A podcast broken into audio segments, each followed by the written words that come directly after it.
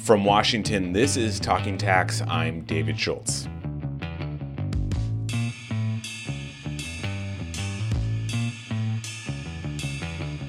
So, today we're talking once again about the Democratic tax proposal that cleared the House Ways and Means Committee last week. But today we're focusing on the international side of things. The proposal, spearheaded by Committee Chairman Richard Neal, would increase the minimum tax on U.S. companies' foreign income and get tougher in other ways on U.S. companies that do business overseas. But as we discussed last week, the House plan is also more modest than the proposal offered by President Joe Biden and Democrats on the Senate Finance Committee. To break this down, we hear today from Craig Hillier, the Americas International Tax and Transaction Services Leader for EY.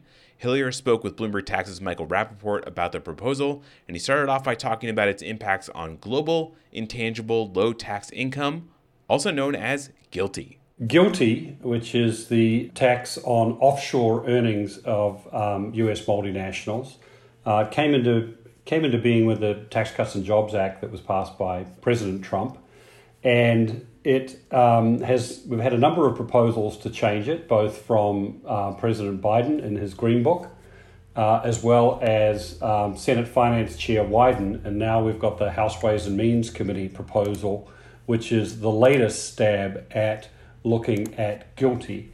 And the Neal plan proposes an effective global minimum tax rate, so uh, the the rate at which um, income would be this GILTI income would be subject to US tax of 16.56%, uh, which is lower than what uh, President Biden proposed. He proposed a GILTI rate of 21%.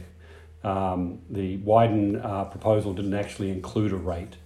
Uh, I think the standout features, in addition to what the rate is imposed on this foreign income, is this so called country by country computation.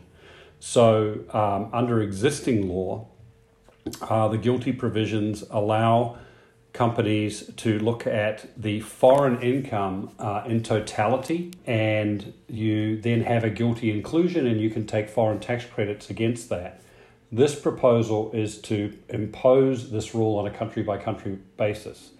So, for example, if I was earning income in Singapore at a low rate, let's say it's 5%, I would have a so called GILTI basket for that particular jurisdiction and I have a low uh, uh, effective tax rate on that, I can use those taxes to offset the 16.5% GILTI tax. Um, but then I would have tax to pay. And if I also had, let's say, operations in Germany, which were taxed at a much higher rate, again, the GILTI basket applies on that particular country. I would have so called excess credits because the German tax is much higher than 16.5%. I can certainly um, fully use the German credits and I have surplus credits, but I can't use them against any other country. And so that has been one of the um, key features of the proposal, both from um, uh, President Biden, Senator Wyden, and now um, Chairman Neal that they're ending this so called blending of foreign tax credits with this country by country approach.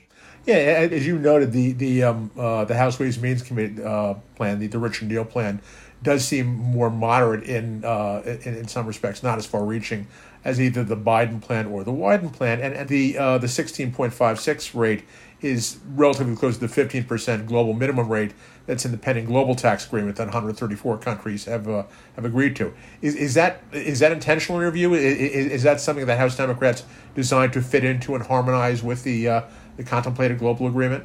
You know, I, I'm not in the room, but my my view is there were two things going on. One, I think they wanted to head off. They wanted to get support for these proposals across the Democratic caucus, and again, more broadly in Congress.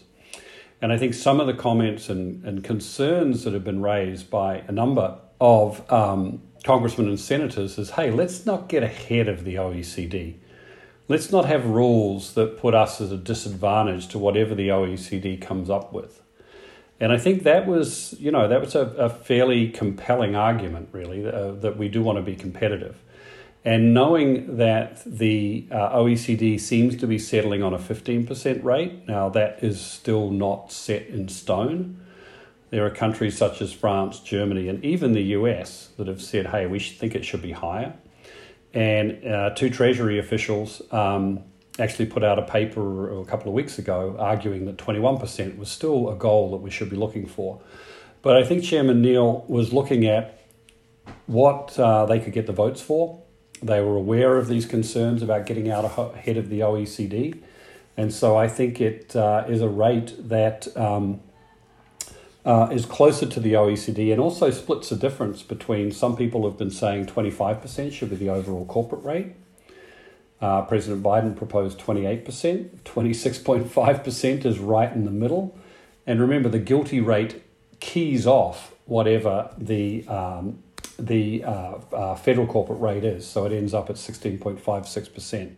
One of the other things that that, that seems um, uh, noteworthy about the um, the House Democrats' uh, proposal is that in a number of respects it just it all really does is just kind of accelerate things that were, were set to happen anyway under the uh, the 2017 tax reform. I mean, you have uh, uh, BEAT the, the anti profit shifting provision.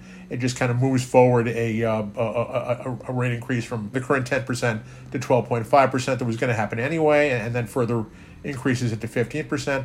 And on FDII, the uh, the tax break for uh, income on U.S. U.S. held internet intellectual property, uh, it, it, it just kind of keep, uh, keeps it in its current form, but again, just kind of accelerates a rate increase that was going to happen a couple couple years down the line anyway. Yes, just moving them up, but keeping the provisions. I, I, do think a lot of people were a little bit surprised that FDII stayed, given that there'd been some quite definitive statements against it, both um, certainly from from um, from President Biden.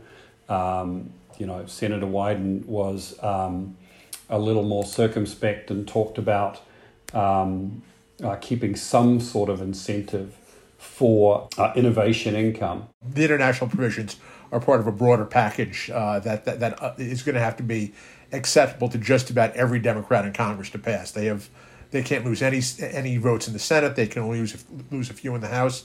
Do you think that this has broad enough appeal? I mean, both the international provisions and the broader package. Do you think it has broad enough uh, appeal that, that that it can kind of thread that needle and get through without without uh, without losing more votes than they can afford? Well, it's certainly the administration's hope. Um, I, I, I, couldn't actually begin to, to read the runes on this. Um, uh, I think there's still the concern that um, at least one, possibly two, possibly three, possibly four senators have said 3.5 trillion is too much in spending. It would be unlike Congress to um, have a smaller spending bill. Let's say it's 1.5 trillion and still keep the current revenue raises that are in the Neal proposal. So I do think, um, from what I know now, and I'm not a fortune teller, that the package may be smaller, which means that some of the revenue raising proposals may go. Uh, whether they're on the in, the international provisions, whether they're on the individual provisions, I think is yet to be seen. We know that they want to deal with the state and local cap, the so called SALT um, cap, and that's expensive. So, if they are going to do something on the SALT side, which is in effect spending, they're still going to need to have some of these material revenue raising proposals. I do think on the international side, if we do get a bill, and I don't know if we will get a, a bill that's actually enacted into law at this, this state, it's still a little uncertain, but if we do get something enacted, I'm expecting the international provisions on GILTI, I think, will be closer to the Neal proposals than to anything else. Um, from what I have heard, there was quite a bit of coordination between the White House, uh, through its Treasury Department, and Chairman Neal, and that there was regular communication with Senator Wyden on these proposals as well. So I think there was a deliberate attempt to craft a set of proposals that have would have the widest support in the Democratic Congress. So I think they've done a pretty good job of that. Whether it's good enough, um, and they have the votes in the Senate, is still to be seen. And of course, you have um, lobbyists from the corporate side. Uh, very much opposed to a lot of this and fighting a lot of this. I'm sure that there is a significant lobby who would be quite happy if nothing got passed. Um, but I do know that President Biden has staked, you know, quite a lot of p- political capital on this proposal, and I know that he and Senator Schumer and um, Nancy Pelosi will fight as hard as they can to get these proposals in some form through. As I said, My expectation is it may be a bit smaller than what we see what we see today. That was EY's Craig Hillier speaking with Bloomberg Tax's Michael Rapoport. You can find up to the minute news on the latest tax and accounting developments at our website, news.bloombergtax.com. That website, once again, is news.bloombergtax.com. And if you want to get in touch with us, reach out to us on Twitter. We're at, at tax. Talking Tax is produced by myself, David Schultz. Special assistance today came from Adam Allington. Patrick Ambrosio is our editor, and our executive producer is Josh Block. From Washington, I'm David Schultz. Thanks for listening. The number of words in the tax code is estimated to be 1 million, about the same length as the entire Harry Potter series. Add in IRS regs, rev rulings, and case law, and it can be a lot. We all need a little help to sort it out.